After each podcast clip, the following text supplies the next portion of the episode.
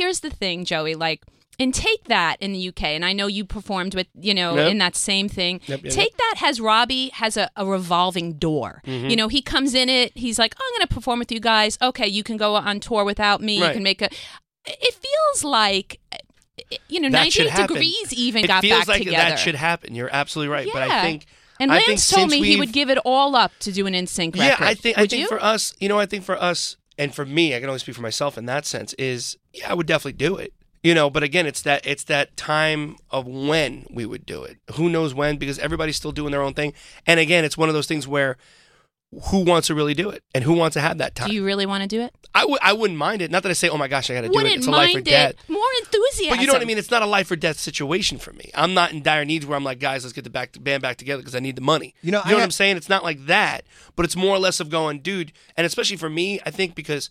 From my life, I actually got married at an earlier age. I have a kid at an earlier age. So my thing is I'm well older now where I'm going, hey, man, I miss my boys. They're going, let's hang out. Let's go and have fun. But musically, you weren't done as a band. NSYNC was not musically done, and that's always bothered me. Bro, I have to tell you. You are correct on that, I think. Let him finish, because that's an important part. No, I think so. You were about to make, I think, the best record of your career. We were on the verge of, I think, because right then and there when Girlfriend came out and Pop and all that stuff, that's when...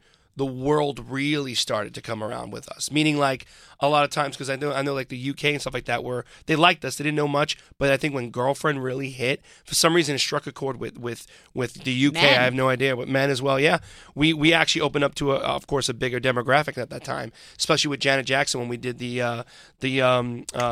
what's the song called now? That's the Way Love Goes. We did this icon thing, and then it opened up the urban market for us. So it was really weird, and it started to really grow, and then all of a sudden it was like, we were working our asses off and was like, all right, we just need a break. Justin didn't want a break. So he was like, I want to write some music. So we're like, dude, go for it. We support him.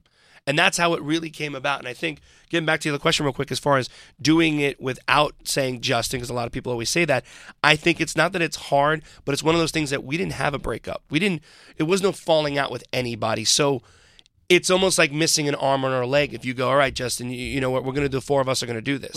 The sound will definitely be different. And I think it would be great to do something like that and have that sound. But again, it's one of those things where it's almost like you're missing that sibling or that child or that friend that's not there. And that's the reality of it. That's like no bullshit. That's the reality. Again, Justin, get your head out of your ass. Let's go do a tour. But other than that, you know, he's doing his thing, which I love. It was weird. I was at the VMAs when he performed, and you guys, the big rumor was, the buzz was, oh, this is going to be an NSYNC reunion. Did you blink real quick? I was like, they kind of came off almost like props. I was like, dude, that's not right. It was like getting a really good excitement boner, and then just going to bed. That's what it was like. And then she's like, I got my period. Yeah, exactly. Not tonight, I got a headache. Exactly. It was like that moment. You're like, oh my gosh, this is great. It's over. What happened?